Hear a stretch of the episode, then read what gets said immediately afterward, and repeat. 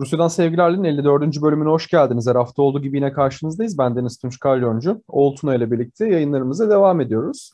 Ve bugün önemli bir kişiyi konuşacağız. Aslında bu seriye Sergey Lavrov'la başlamıştık. Rusya'nın böyle ağır toplarını konuştuğumuz seride sıra artık Rusya Savunma Bakanı Sergey Shoigu'da olacak. Ona geçmeden önce hoş geldin oğul. Hoş bulduk Deniz. Şimdi Sergey Shoigu'nun hikayesi de ilginç, yaptıkları da ilginç, görev aldığı görevler de ilginç. Çünkü bir savunma bakanı olarak aslında mühendis kimliğiyle en başta üniversiteyi bitiriyor ve bir mühendis olarak başlıyor. Daha sonrasında işte bir takım kurtarma bakanlıkları, yerel görevler, valilikler derken 2012 yılında kendisini bir anda savunma bakanlığı koltuğunda buluyor. Öncesinde tabii ki önemli bir siyasi geçmişi var. ilginç ilişkileri var ki hatta geçtiğimiz aylarda hatırlarsın Afganistan'la ilgili bir fotoğraf, birkaç tane fotoğraf paylaşılmıştı. Sergey Shoigu'nun Afganistan'ı ziyareti 80'li yılların sonuna denk gelen bu ziyarette yeni tartışmalar da başlamıştı. Ve şu da ilginç, tabii bu hikayeyi biraz daha ayrıntılı konuşuruz ama böyle Sovyetler Birliği Komünist Partisi gemisini son terk edenlerden bir tanesi aslında. Yani son zamanına kadar da partinin içerisinde yer almaya devam ediyor. Sonra bir Yeltsin desteği başlayacak. O işin ayrı bir hikaye boyutu. Ancak ve bunlardan da Azade belki de en büyük farklılığı kendisinin Rus kökenli olmaması. Belki de sen bu hikayeyi bize nereden geldiğine dair anlatabilirsin. Tabii dediğin gibi Türkiye'den çok e, Türk tırnak içerisinde Türk olmasıyla biliniyor. Fakat Türk derken tabii Tıva halkı dediğimiz bir e, Sibirya halkına mensup kendisi. Tıva bugün e, Tıvalar e, Tıva Cumhuriyeti'nde yaşıyorlar. E, Moğolistan sınırında. Tabii e, babası Kujuget, e, kendisi Kujugetoviç. Kujuget e, vakti zamanında işte Pravda'da editörlük yapmış. Gazeteci, yazar ve Komünist Parti görevlisi. Annesi ise Rus kökenli. Bu arada Şoygu Türk, Mürk diye çok Türkiye'de elbette propagandası da yapılıyor, seviliyor ama kendisi Ortodoks dinine mensup. Ve zaten e, özellikle bütün askeri törenlerde, e, yani işte 9 Mayıs'ta veya başka vesilelerle e, Hristiyanlığını çok e, vurguluyor aslında Şoygu. Bu da belki de e, Rus milliyetçileri ya da işte Rus devlet sistemi içerisinde Ruslarla ortak olan yönünü hani e, vurgulamak için daha böyle dine ve geleneklere yaslanan bir tutum sergilemek için belki de. E, kendisi işte dediğin gibi senin mühendis aslında kökenli. Krasnoyarsk'ta e, okumuş, buradan mezun olmuş. İnşaat sektöründe görev almış ve orgeneral rütbesine rağmen yine tabii aslında Rusya'da tıpkı İran'da olduğu gibi e, herkes her şeyi bir arada yapıyor. Yani devlette üst rütbede olanlar bir bakıyorsun bir anda hiç e, beklemediğin yerden e, muhtemelen pek de e, kurallar uygun olmayan şekilde doktora sahibi oluyor. Şoygu da ekonomi doktorası sahibi. E, pek çok dil biliyor. Yani e, kendisi verdiği röportajlarda hani bunları söylüyor. İşte Japonca, Türkçe, yani Türkiye Türkçesi, e, Rusça zaten, e, Mandarince, Çince ve İngilizce gibi 9 dil bildiğini söylüyor, iddia ediyor artık. Tabii bunları denetleme imkanımız yok. Müzik dinlemeyi seviyormuş vesaire vesaire. E, böyle çok yönlü bir adam ve e, hani geçmişi aslında çok e, renkli. E, tabii bu Türk kökeni Türkiye'de olduğu kadar Rusya'da da yani Türk derken işte Orta Asya, Sibirya kökeni e, tartışmalara e, gebe. Bunda muhtemelen e, birazdan Putin'den sonrası başlığı altında daha, daha çok tartışırız. Burada şey tartışabiliriz tabii. Sen de bahsettin hani 9 Mayıs törenleri, askeri törenler, buradaki Hristiyan kimliği. Aslında Şoygu Putin dönemi yeni Rus kimliği yaratmak konusunda, özellikle bunu orduda yapmak konusunda oldukça ne diyelim bir imzasını bıraktı. Yani bu imza aynı zamanda şeyin de imzası. Hatırlarsın geçtiğimiz yıl işte Büyük Anayurt Savaşı'nın kazanılmasının 75. yıl dönümüydü ve doğrudan Rusya ordusuna bağlı hem onu onurlandırmak için hem de savaşın 75. yılına yani kazanılmasının 75. yılının törenleriyle de ilgili bir kilise açıldı. Ve bu kilise Rus ordusunun bir kilisesi. Bunlarla birlikte işte bu semboller, Hristiyanlık, milliyetçilik vurguları gibi bütün vurgular Rusya ordusundaki Sovyetler Birliği sonrasındaki yeni ne diyelim artık yeni bir idea yaratmak konusunda Şoygu'nun kesinlikle ve doğrudan etkisi var. Onun düşüncelerinin, onun yaptıklarının, onun sembolizminin ve aslında altında doldurdukları teorilerin hepsinin. Burada şeye girelim tabii ki. Tabii yani Şoygu'nun hani Putin sonrasını tartışırız.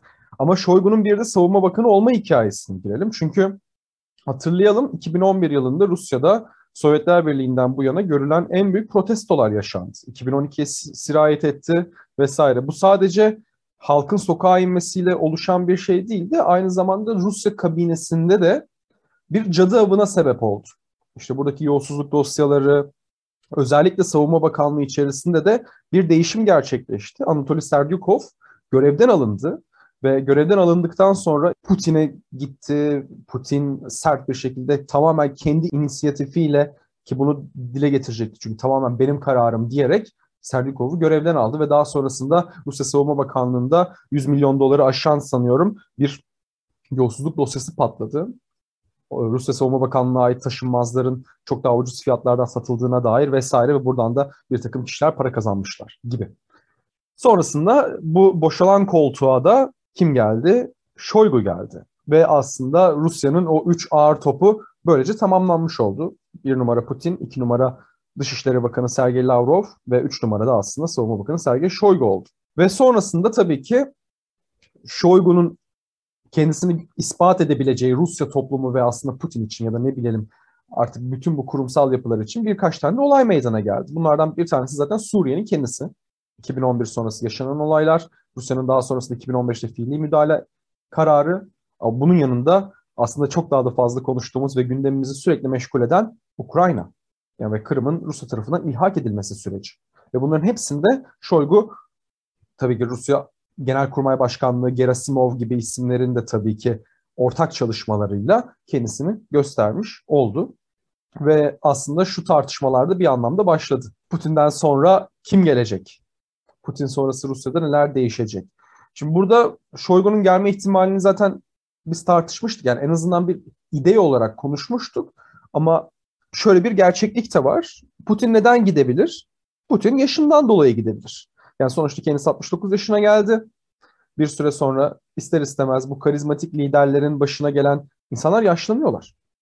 Ve karizmatik lider olma durumlarında bazı noktalarda gösterememeye başlıyorlar. Putin'de henüz böyle bir şey görmedik ama yaşı 69. Ama Şoygu'nun da yaşı böyle 60-55 değil. Şoygu'nun da yaşı 67. Ve bu insanlar gittikçe yaşlanıyorlar ve yerlerini aslında başkalarına bırakacaklar ya da kendilerine farklı pozisyonlar yaratacaklar. Bu tartışmalar büyük ihtimal 2004'e gidene kadar Rusya'daki seçimlerde olacaktır. Çünkü bu birlik devleti hikayesi, bütün bu hikayelerde Putin'in görevi ne olacak, Şoygu'nun görevi ne olacak, Lavrov'un belki görevi ne olacak bunlar tartışmaya devam edilecektir. Ama Putin'den sonra Rusya'yı Şoygu yönetecek dersek bir ihtimal olarak olsa bile sanki çok yakın bir ihtimal olarak ben görmüyorum. Sen ne dersin bu konuda?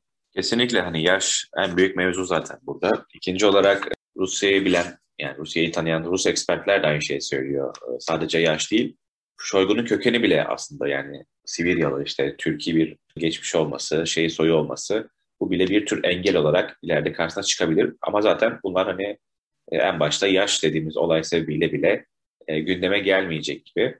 E, fakat Şoygu hani eğer bir Rus derin devleti varsa Türkiye'den kopyalayarak kullanırsak derin devleti varsa ki yani muhtemelen var ve çok güçlü. E, Putin'i 2000 senesinde o koltuğa getiren de oydu. E, aslında Şoygu'yu Şoygu'yu da bu derin devletin bir yapısı olarak düşünebiliriz. Çünkü Yeltsin'in itibariyle hatta Yeltsin'in iktidarını kuvvetlendirmesiyle zaten Şoygu. E, 96 tarih. seçimleri de böyle. Yani aslında evet. bir anlamda 90'lı yılların ortasında lafını kestim özür dilerim. Şoygu yani, biraz daha Yeltsin karşıtı bir politik ajanda güderken 96 seçimlerinde Zyuganov'un kazanma ihtimaline karşı Yeltsin'i destekleme kararı alıyor ve bu olaylı seçim ki aradan 25 yıl geçmesine rağmen hala konuşulur. Zyuganov kazanmıştı diye konuşulur. Ama sonuçta kağıt üzerinde Yeltsin kazandı ve Yeltsin 4 yıl daha göreve devam edip sonunda Putin'e devretti. Orada tabii ki Shoigu'nun ya da onun ekibinin ya da işte her kimse bunlar etkileri oldukça büyük. Evet ve oradan itibaren hani e, yükselişi yani durmadı ve e, cidden özellikle son 10 yılda, e, son 10-15 yılda e, en önemli karar alma mekanizmalarının başında duruyor. Yani Suriye'de dedin, Ukrayna'da, ondan önce Gürcistan'da, Çeçenistan'da, e, muhtemelen e, daha genç ama daha farklı görevlerle Afganistan'da e, ve bundan sonra da görünen o ki kendisi iktidara gelmeyecek olsa bile e, bu ismini şu an bilmediğimiz herkesin farklı tahminleri olan Putin sonrası için belirleyici isimlerden biri olacak. Ki zaten kendisi hani bütün bu konuştuğumuz özel ve özel özel hayatı, eğitimi, e, ilişkileriyle beraber e, aslında Putin'in kurduğu o hani sen de Rus milliyet Rus milliyetçiliğinden, Rus milleti anlayışından yeni e, Rus milleti anlayışından bahsettin. Bunları bunların temelini atmış isimlerden biri yani. E, işte o haç çıkarmasını dedik en başta 9, şey, 9 Mayıs'ta ki ilk böyle bir e, sembolizme giden bakan işte o askeri kışlalarda her sabah Rus Milli Marşı'nı okutan, Sovyetlerin e, İkinci Dünya Savaşı'ndaki e, başarılarını hani, tırnak içerisinde reddedenlere yönelik e, yaptırımlar bulunmasını bulunması talebinde bulunan bir isim. E, yani son derece hani aslında muhafazakar, klasik anlamda muhafazakar, militarist bir isim. Bu sebeple hani e, bizde de zaten Hulusi Akar'la çok yakın olarak anılıyor ve zaten görev e, nasıl diyeyim sürekli görüşmeleri itibariyle de muhtemelen aralarında bir yakınlık oluşmuştur. Yani Şoygu e, zaten Putin'le hani kankalıkları çok ayrı bir şey. E, Putin'in her doğum gününde kendi memleketine Tıva'ya götürüyor. Orada taygalarda doğum gününü kutluyorlar vesaire. Muhtemelen Putin'den sonrası için e, bir aday olmasa bile Putin'den sonraki isim belirleyici bir başka kişi olacak. Ve bu konuda şey tartışmalarında da gerçekten ön planda. Hani Rusya'daki bu kurumsal yapının ne kadar güçlü olduğundan bahsediyoruz. Ama bu tek bir kurumsal yapının güçlü olması demek değil. Bir fa- birden fazla kurumsal yapının aynı zamanda rekabet etmesi de demek. Ve biz bazı konularda şey rekabetini oldukça sık duyarız.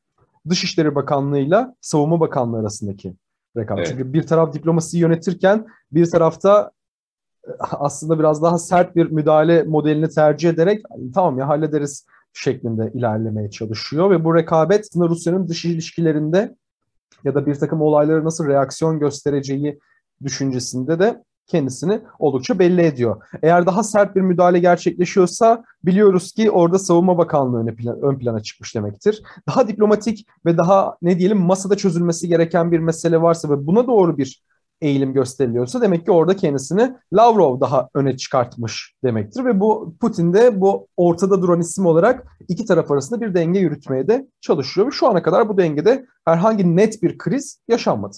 Evet hani bu da Rus devlet aklının şey var ya işte Türk devlet aklı 14 bin yıllık. O da işte 20 bin yıllık Türk de, e, Rus devlet aklının bir ürünü. Yani sen nereden gelirsen yani kökenin ne olursa olsun cidden sistem içerisinde bir şekilde e, yer bulduysan artık hani o sistemin çarkı e, işte dişlisi olarak işliyorsun yani. Ve Şoygu da hani bizde nasıl anılırsanız veya Rusya içerisinde nasıl anılırsanız e, cidden bu sistemin en önemli e, dişlilerinden biri. Bu arada hani en başta yolsuzluklara değindim. Bugün hala aslında özellikle Rus muhalefetinin dile getirdiği yolsuzluk iddiaları var yani. E, hakkında böyle iddiaları duymadığımız yegane isim Lavrov. Ki hani arasak destek kim bilir onun hakkında da neler çıkar. Onun da gemisiyle alakalı bir takım şeyler Tabii, geçtiğimiz yani. aylarda çıkmıştı. Tabii e, şey, Şoygu'nun da e, işte milyon dolar, 40 milyon dolarlık işte kılıç e, koleksiyonu, işte özel bir zaten hani koleksiyon sahibi adam. E, ama yani bu koleksiyon tabii ki e, nasıl bir servet e, kaçırma veya nasıl bir e, servet transferi için kullanıldığı zaten biliniyor. Ayrıca internette çok hoş resimleri var evinin koleksiyonunun. E, yani insan detayla bakıyor. Kendi kızı yine hani bu yolsuzluk iddialarının aslında odağında ve muhtemelen ileride de olacak çünkü e, kızı Ksenia Rusya'da yani spor sporla ilgili federasyonlarda e, gayet önde yer alan bir isim. Yani ahbap çavuşluk hani her yer zaten e, bir sürü titri var daha genç yaşına rağmen Ksenia'nın. E, Türkiye'de de geçtiğimiz günlerde şeyle özellikle ünlü oldu Ksenia. Bozkurt işareti yapmış Güney Kıbrıs'la Rusya arasındaki bir maç, futbol maçı esnasında. Bu da çok ilginç. E, yani hani Bozkurt işareti e, Türkiye'de, Türkiye'nin yakın coğrafyasında özellikle farklı şekillerde biliniyor. Ee, Avrupa'da yasaklanıyor süreçte fakat Rusya'da e, çok acayip bir şekilde Savunma Bakanı kızı bunu böyle fotoğraf ekliyor. Sargrat evet. ne dedi acaba? Bir bakmak lazım bu işaret üzerine. Kesin bir şeyler evet. yazmışlardır. evet evet ve yine ilginç bir not dinleyiciye e, Instagram hesabına bakarsanız Rusya Savunma Bakanlığı'nın çok az hesap takip ediyor ve bir, takip ettiği hesaplardan biri de bu Ksenia yani hani şey ne bileyim Türkiye'de Savunma Bakanlığı'nın, Genelkurmay Başkanlığı'nın falan e, işte sosyal medya hesaplarında Hulusi Akar'ın oğlunun, kızının artık neyi varsa bunların takip edilmesi gibi yani komik şeyler e, ama işte e, biz de böyle komik ve ilginç şeyleri takip etmeye çalışıyoruz. O zaman magazine devam edelim. Daha doğrusu magazin olmasın ama sen azıcık söyledin, devamını getirelim. Putin'le tatile çıkan ve gerçekten hani Putin'e çok yakın şakalar bile yapabilecek tek isim belki de Şoygo varsa üçüncü bir isim bunu duymamız gerekebilir ama kameralar önünde hani bu özellikle geçtiğimiz aylardaki son tatillerinde şey çıkmıştı. Hatırlarsın bir çadır hikayesi. Hani çadırda ateş yakma olayı sanırım. Orada bir fotoğraf mı var? Yani fotoğraf evet. Evet, evet. Fotoğraf vardı. Evine tarzı fotoğraf koymuşlar. Ha, evet. Aynen orada bununla alakalı şakalar yapması ve gerçekten de süre çok yakın bir şekilde tatile çıkmaları, beraber oturup yemek yemeleri, içmeleri, doğada yürüyüş yapmaları, balık avlıyorlar. Balık avlamaları. evet, evet. Evet, Bromance'in gerçekten ne diyelim yüz bulmuş, görünmüş hali gibi. Putin'in de böyle mesela çok daha farklı yakın arkadaşları var geçmişinden. İşte Almanya yıllarına uzanan arkadaşlıkları var ki bunların bazılarını son geçtiğimiz aylardaki bu saray muhabbetinde de duyma şansımız olmuştu. Onlarla bile bu kadar yakın pozlar veren bir isim değil. Ama Shoigu olduğu zaman gerçekten farklı bir yere koyuyoruz. Ve burada da şeyi söylemememiz lazım. Yani genellikle şeyden hoşlanırız. Aa, Putin'le Shoigu'nun arasında bir şeyler mi var? Acaba iç, içten bir rekabet mi ediyorlar? Böyle işlemiyor. Yani herkes durduğu yeri bu noktada biliyor. Çünkü en azından şeyin farkındalar. Kendi aralarındaki yaşanacak herhangi bir uyuşmazlık bu büyük kurumlar, kişiler mücadelesinde kendilerine en çok zararı verecek. Buradaki çıkar mekanizmasını, fayda mekanizmasını da oldukça iyi benimsemiş insanlardan söz ediyoruz. Ve böyle de bir şekilde devam ettiriyorlar. Kişisel dostlukları da bütün bu rekabetin çıkar mekanizmalarının ortasında da yıllar içerisinde şekillenmiş. Bunu da görebiliyoruz. Tabii yani adama e, Şoygu'ya Çar'ın askeri deniyor. Yani muhtemelen bunu e, gayet benimsiyordur Şoygu da. Hani Türkiye'deki gibi ya da başka ülkelerdeki gibi işlemiyor o mekanizma. Çünkü cidden e, yani bunun tarihi olan bir, bir, süreçten bahsediyoruz. Ve hani Putin sonrasında Şoygu'nun rolü ne olacak cidden? Hani biz de ilgiyle her bölümde aynı şey söylüyoruz ama ilgiyle takip edeceğiz yani. Evet bu son yıllarda tartışacağımız, göreceğimiz en ilginç hikayelerden bir tanesi olacak. Çünkü Rusya'daki iktidar değişimleri her zaman ilginç bir şekilde gerçekleşti. Ve arkasında çok ilginç. Ya bütün ülkelerde böyle tabii ama biz bir de ekstra takip ettiğimiz ve dünyada artık Putin'in yüzüne, simasına 20 yıllık süreçte alıştığı için onun gidişi de çok büyük bir olay olacaktır. Nasıl gideceği de olacaktır tabii ki. Yeltsin'in gidişi çünkü görünürde en azından bir günah çıkartmayla bitmişti televizyonlar karşısında. Putin'inki daha farklı gerçekleşebilir diyelim. Ve Rusya'dan sevgilerlerin 54. bölümünü böyle kapatalım. Gelecek hafta bir konukla devam edeceğiz. Yeni bir konu konuşacağız. Şimdilik kendinize iyi bakınız. Hoşçakalın diyoruz.